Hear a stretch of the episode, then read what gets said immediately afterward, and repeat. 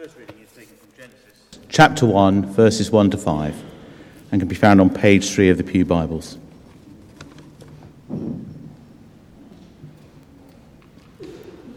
The beginning. In the beginning, God created the heavens and the earth. Now the earth was formless and empty. Darkness was over the surface of the deep, and the Spirit of God was hovering over the waters. And God said, Let there be light, and there was light. God saw that the light was good, and he separated the light from the darkness. God called the light day, and the darkness he called night. And there was evening, and there was morning, the first day. This is the word of the Lord.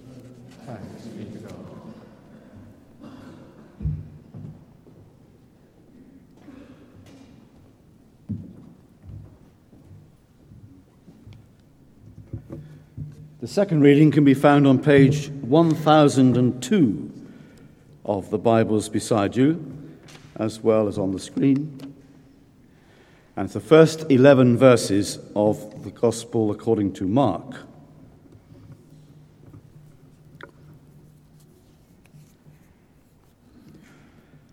The beginning of the Gospel about Jesus Christ, the Son of God. It is written, in Isaiah the prophet I will send my messenger ahead of you, who will prepare your way. A voice of one calling in the desert Prepare the way for the Lord, make straight paths for him. And so John came, baptizing in the desert region and preaching a baptism of repentance for the forgiveness of sins. The whole Judean countryside and all the people of Jerusalem went out to him. Confessing their sins, they were baptized by him in the Jordan River. John wore clothing made of camel's hair, with a leather belt round his waist, and he ate locusts and wild honey. And this was his message After me will come one more powerful than I the thongs of whose sandals I am not worthy to stoop down and untie. I baptize you with water, but he will baptize you with the Holy Spirit. At that time, Jesus came from Nazareth in Galilee and was baptized by John in the Jordan. As Jesus was coming up out of the water, he saw heaven being torn open and the Spirit descending on him like a dove. And a voice came from heaven You are my Son, whom I love. With you I am well pleased. This is the word of the Lord.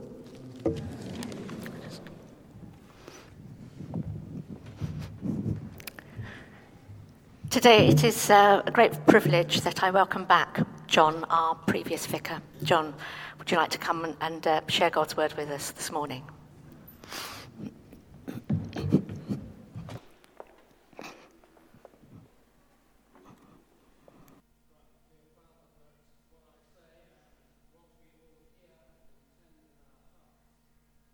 guided and directed by your Holy Spirit. For your name's sake. Amen. Amen.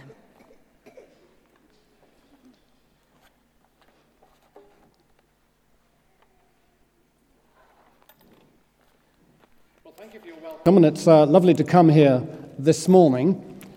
Um, I, I, did wonder when I saw that notice about the, the two parishes on the screen earlier, having heard it, of course, at the nine o'clock service only, but I did wonder when I saw it what a cross licensing is.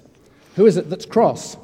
Well, it could be the vicar because uh, he or she didn't want to leave their previous uh, post, but uh, thought it was time they should, or it could be, or it could be the bishop, or it could be the congregation. But a cross licensing does bring a, a, strange image to mind. But I, I, thought I knew exactly what Roger meant. Um, before going on, I ought to say that um, during the week, uh, I had a lovely opportunity to meet uh, Tony and Thelma Berry again, who are uh, former members of this church and known to many people here, uh, who, of course, live nearer to us now than we are to Southsea.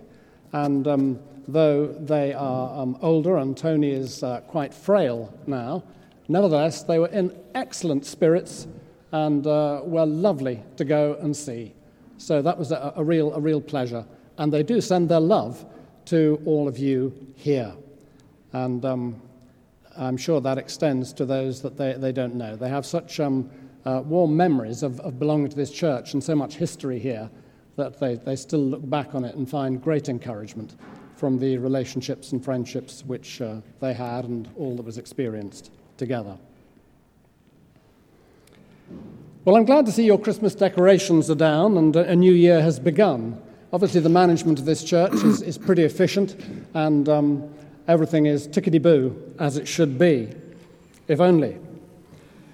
On whether or not you made personal resolutions for 2015, now 11 days into this year, uh, any of your resolutions and mine, um, had I made them, will be overshadowed vastly by the, the happenings in Paris, the uh, horrific atrocities which have taken place there um, uh, three and four days ago. And they remind us sharply that whatever this year does hold for us personally, as nations and communities, there are many battles in the broadest sense of that word which have to be fought, not least for one of the most precious gifts of all that the human race has, which is freedom of speech without fear. And of course, for those of us who've always lived in the West, it's been hard to see that day coming, although we experience it in small ways and then sometimes in more significant ways, um, more than we ever expected. And uh, for those who are living in many other parts of the world, of course, the news and the lives they live are exceedingly tough and beyond my proper understanding. All I know is that there is much to be done in our prayer, in our living, um, in our actions as we're able to take them to preserve that precious freedom of speech. In the West, and of course, more challengingly, to pray for its coming in many other uh, continents of the world, not least the Middle East, where Christian people and other minorities have borne the brunt of persecution for several years and more. Personal starts are also um, possible and are welcome by the grace of God.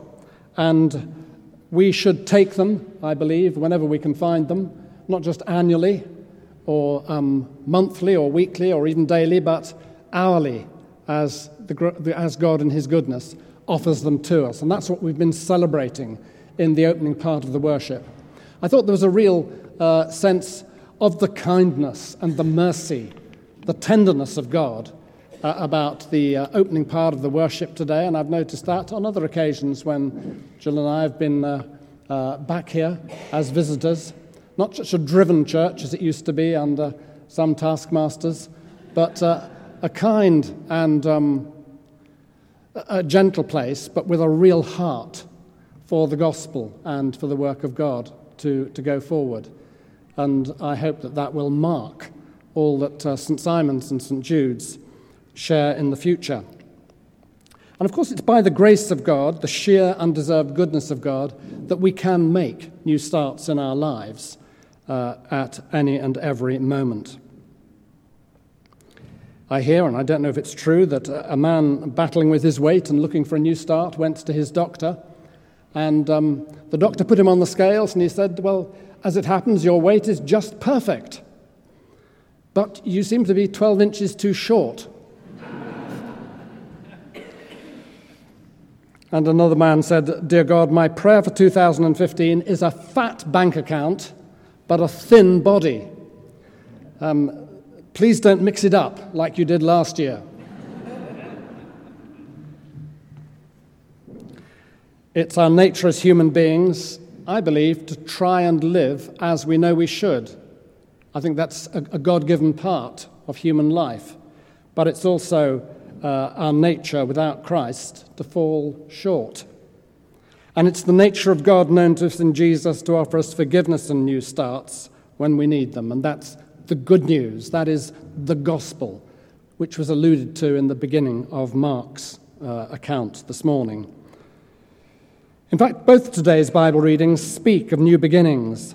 Genesis 1 1 says in unforgettable words, In the beginning, God created the heavens and the earth. And that comes as a wonderful, wonderful good news in itself, a wonderful assurance. Because if God set the world into being and uh, had made it, it comes from his hands, then surely it has an endless uh, and a glorious purpose. That to me is a, is a strong implication of those words. And the writer continues to say, The earth was formless and empty, and darkness was over the surface of the deep, and the Spirit of God was hovering over the waters. And if our prayer can be nothing else for this year, surely it should be that the Spirit of God will be hovering over our lands, over uh, the regions of the world that are ours and that we know and that we care about. And that not only will He be hovering, but that He will then be active and moving upon uh, our world more and more, apparently. God's creative and transforming power brought what we see and know and are out of nothing into being. I'm no scientist, but I think the scientists have twigged that um, somehow the earth came into being out of nothing, and I thought that was really heartening news. I did know it, uh, says he, not meaning to be arrogant, but by faith you know it out of Genesis. And there it is. Exciting to hear, of course, of scientific work on this topic at any time. In the beginning, God are perhaps some of the most majestic words of the Bible impossible to contradict, whatever the mechanism by which he has afterwards moved in order to bring what we see and know into being. And together with words from Revelation, those opening words of Genesis, at each end of time, bracket the Bible's truth and probe beyond it. And Revelation says, not only I am the beginning, but I am the end as well. And then tantalizingly, we read, Behold, I make everything new. So that as the, the biblical story is winding down at the end of the Bible, the promise comes I will make everything new, and there's another beginning to come as well. So there's Genesis, and then there's Mark, another beginning, the beginning of the good news about Jesus, the Messiah, the Christ, the Son of God. And Mark launches breathlessly into his account of the long awaited coming of Christ, that pivotal moment in history when God revealed and secured his irrevocable salvation plan, a plan that will stand. The cross will prove to be the center point of history. And through that cross, the family God made, made for himself is being and will be reunited with himself. And it's possible for every one of us to recognize ourselves in both these beginnings the common humanity that we share, and also the beginning of the new life through Christ, through his death and resurrection, which we are offered and by which we live from day to day. And I thank God that these truths, simple but incredibly profound and far reaching truths, stand over and above our lives to give us place and identity in this world and in God's love. And indeed, if we can think that far, into the age to come as well. And it's as we grasp this over and over again that new, new beginnings become realistically possible and even more desirable. So that whatever, our, whatever lines we've drawn personally under last year and our performance and life of last year, and whatever lines perhaps we drew a brief, brief breath for, should never say that unless you fixed your teeth, brief breath, altogether. And whatever we've drawn a, line under, or would love that the world could have drawn a line under, we don't lose confidence as the new year begins and terrible events mark its beginning in some way. It would be easy to come to 2015 with very mixed feelings. In the Middle East alone, where there's been much suffering for Christians, uh, many missions, such as Barnabas Trust, document this more clearly than the secular media, and the historic church has borne this brunt. In Syria, in, in, addition, in addition to those killed, well over a million people have been displaced, fled their homes, seeking something better. And they're not going back. Now the weather's getting worse either. And some of the places where hundreds of thousands are are in deep deprivation and uh, an icy winter grip. And simultaneously, the Western world has continued in its own spiritual amnesia with a church that seems to lag not only beside, behind society um, in good and bad ways, but also lag behind, it seems, in the task of the gospel. And yet, 2014 was also a year of hope in unexpected places. The advance of the church in China, the sharing of the good news across the Middle East and North Africa amongst many spiritually hungry people. Discover the demand for exciting missions such as Sat 7, Christian television in the region, despite the official persecution it suffers, and read and see the signs of those who are, who are soaking up all that it can share of Christ and Christian hope. Become aware of and pray for the working of God's Spirit in such places as well as at home. Now, even more, that we are one world with global neighbours, it should be obvious. So, overall, I thank God for New Year's and new beginnings in His grace. It's easy to be downcast in a dangerous world, but we must be encouraged by seeing God at work in ways that don't hit the headlines every day, or yet, lest we become buried in our own thoughts and not filled with enough of His thought and vision and uh, overruling power. And 2015, and this is just a, a, a, almost a throwaway in the middle of what I wanted to say. 2015 is a moment to refocus upon Christ as, and to regroup as his people and to renew our commitment to him and to each other, to refocus, to regroup, and to renew. That's so obvious. And yet, unless we do them, we will start drifting away in our own personal life and faith, losing the anchor which we have in Christian life, and hope. In Mark 1, the beginning of the good news about Jesus was marked by John's wake up call to repent, to have a change of heart and direction and make a new beginning. And he shook things up so thoroughly in the region that the whole countryside of Judea and, and the population of the city of Jerusalem went out to him by the River Jordan to be baptized. That's quite a move of the Spirit of God, isn't it? That there should be such a stirring, and both town and country were out there. And the very next event was, of course, the coming, the appearing of Christ. So it's up to us to join the dots, to learn from the beginning of the good news in Mark, to take a long, prayerful look at ourselves as the new year begins, not to get buried in discouragement, but to be encouraged as we think of what God has done and is doing. To take a long look at the church and our hopes for 2015. And to begin to pray and believe all over again that the grace of God in Christ, that hovering of the Spirit of God, which was present in the creation, might again be present in our day, bringing renewal and His power to bear upon those things which, which stretch our minds and which weigh down our hearts and yet know that uh, the gospel will uh, prevail. But moving on now to a more outward looking viewpoint, uh, although creation, incarnation, and redemption form a timeline which we can identify in the Bible and we can relate to as we think of God's work in our own lives, it's one that many people without biblical understanding find hard to make sense of, let alone see as unique.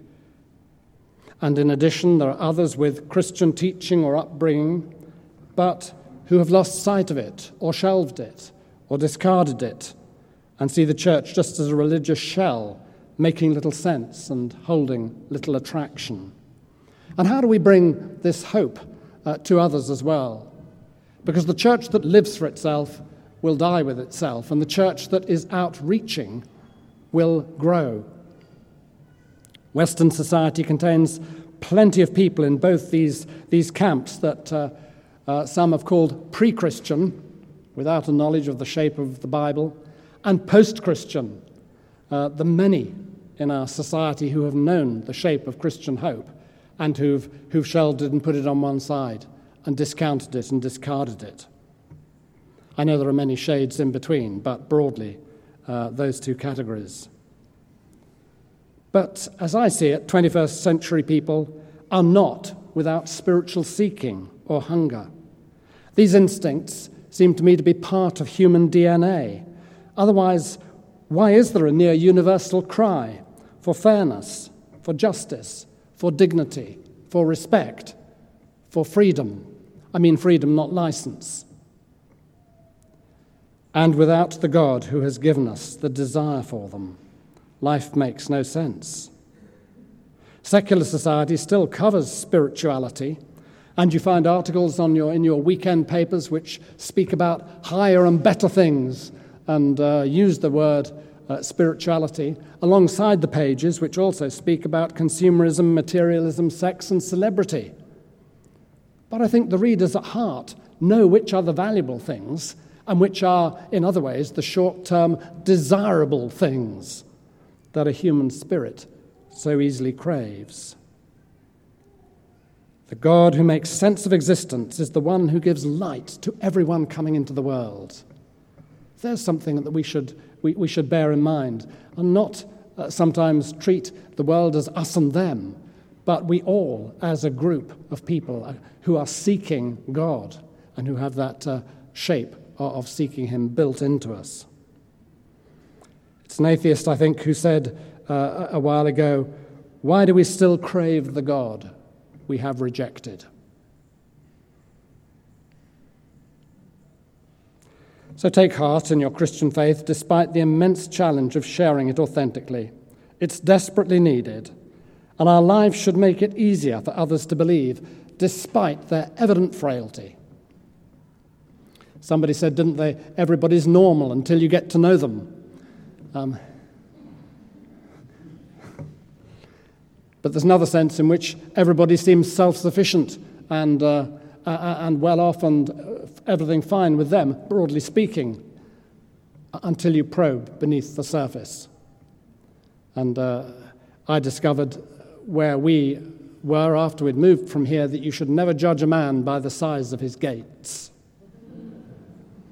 And there were a lot of gates where we were.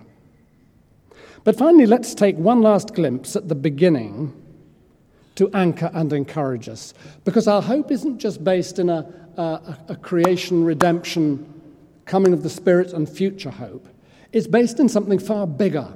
We, we concentrate our focus on time, but God, who is outside time, has a bigger hope uh, and a bigger life than we know. And John's Gospel, of course, which opens with the same three words as Genesis, in the beginning, is the easiest place to see something so profound. John, in the beginning of his gospel, wrote, In the beginning was the Word. He went back to the very beginning, the start of the game, the square before Old Kent Road. Return to go. And he said, In the beginning, the beginning of everything, I mean the very beginning, before there was anything, I mean anything at all. Got it? was the Word, and the Word was with God, and the Word was God, and He was with God in the beginning. I'm still recovering from the impact of, uh, of John Gray reading that in the carol service uh, to which we came before, at the end of a glorious service. These uh, towering words uh, swept over us, and they spoke for themselves. The word was a term familiar to Greeks and to Jews who made up John's readership. The Greek word, as you may well know, was logos, word, and it meant the spoken word and the unspoken word. The word's still in the mind. It was something you can hear or something that hasn't been spoken but does exist and is going to happen. It means the reason, in some sense. And when Greeks spoke of the word, they had the universe in mind. They thought of the rational principle that governs everything and is at the heart of everything. And when Jews speak of the word, they simply meant God. So John's prologue to his gospel spoke to Greek with no biblical background, the pre Christian, if you like, and to the Jew who had so much Bible that he didn't know what to do with it, as it were. The Word was the rational principle at the heart of the universe from before time began that governs everything. God Himself, who, having made us, became a human being like us to save us and to restore us to Him. And one day we will clearly see, over and above all the things that occupy our minds and sights and at the present time, how the existence of Christ with God, before all the beginnings we may acknowledge and know, outshines them all. So, for all of us needing new beginnings with God and encouragement to trust Him now in 2015, join and form a queue behind me because I'm in the queue. And be thrilled with Christ, who created the world, who came in time to redeem it, and who in the fullness of time will be seen as the one who straddles it altogether from before creation to beyond the back cover of the Bible. Believe more, not less. Don't water down what you have known to try and make it easier to be understood. Live out and believe out all you can grasp and take hold of. And trust the Spirit of God to do His work. Take heart and make a new beginning with Christ in faith and hope. He is worth it. And so strangely and surprisingly are we, or He never would have come. God, by your grace, bless the people of this earth with peace, with freedom of speech, with healing, with hope, with a unity in the glory of who you are and always have been and always will be. For your great name's sake. Amen.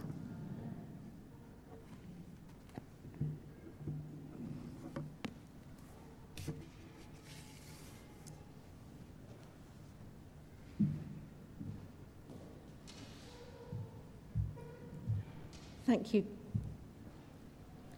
Thank you, John, for um, giving uh, us God's word this morning. And now Rosie's going to lead us in our intercessions.